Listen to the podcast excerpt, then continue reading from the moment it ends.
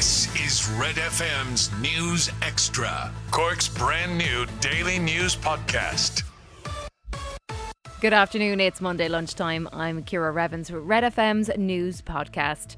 Planning permission for the Cork Limerick Road project is likely to be sought in 2023. The long delayed upgrade to the N20 has been committed to by a number of governments but is currently in the route planning stage. Unlike previous plans, however, the recently announced National Development Plan does not say that the road will be a motorway all the way. The Irish Examiner reports that Taoiseach's office has confirmed work is progressing on the M20 project with an announcement on a preferred route corridor expected in early 2022. A business case would be made for government. This is likely to be in early 2023 and it would then go into planning.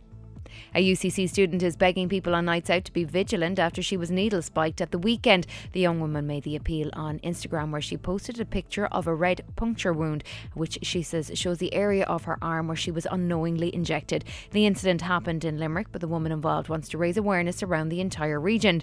In a statement to Red FM News, Gardaí say they're investigating a report of an alleged incident at a licensed premises in Limerick. The report does not confirm that any person was spiked with a drug.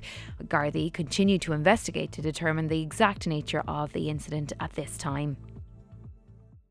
Catch up on Cork with our new daily news podcast. Red FM News Extra. Starting with football, David Moyes said he won't be getting carried away after West Ham's 4 1 win in the Premier League away to Aston Villa yesterday. The Hammers are now level on points with Manchester City in third. The Scots said it's no time to be saying anything silly. I think football managers' jobs are to try and raise expectations, but you know, there is raising them and, and not going stupid and saying silly things, you know. But I do think that after 10 games is normally a pretty good time to sort of judge how you've started the season. Norwich are still bottom of the Premier League on two points after 10 games. They lost to Leeds United at home by two goals to one.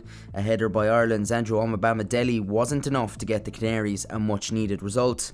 Tonight in the Premier League, ninth placed Everton travel to Molineux to face Wolves. Kick-off is 8pm. Tottenham Hotspur have held crisis talks regarding the position of Nuno Espirito Santo as manager. They've lost five of their last seven in the league, and the side were booed off at full time of the 3 0 loss to Manchester United Saturday.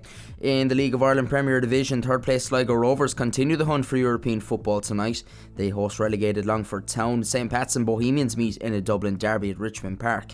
Meanwhile, Finn Harps host Drogheda. They all kick off at 7.45.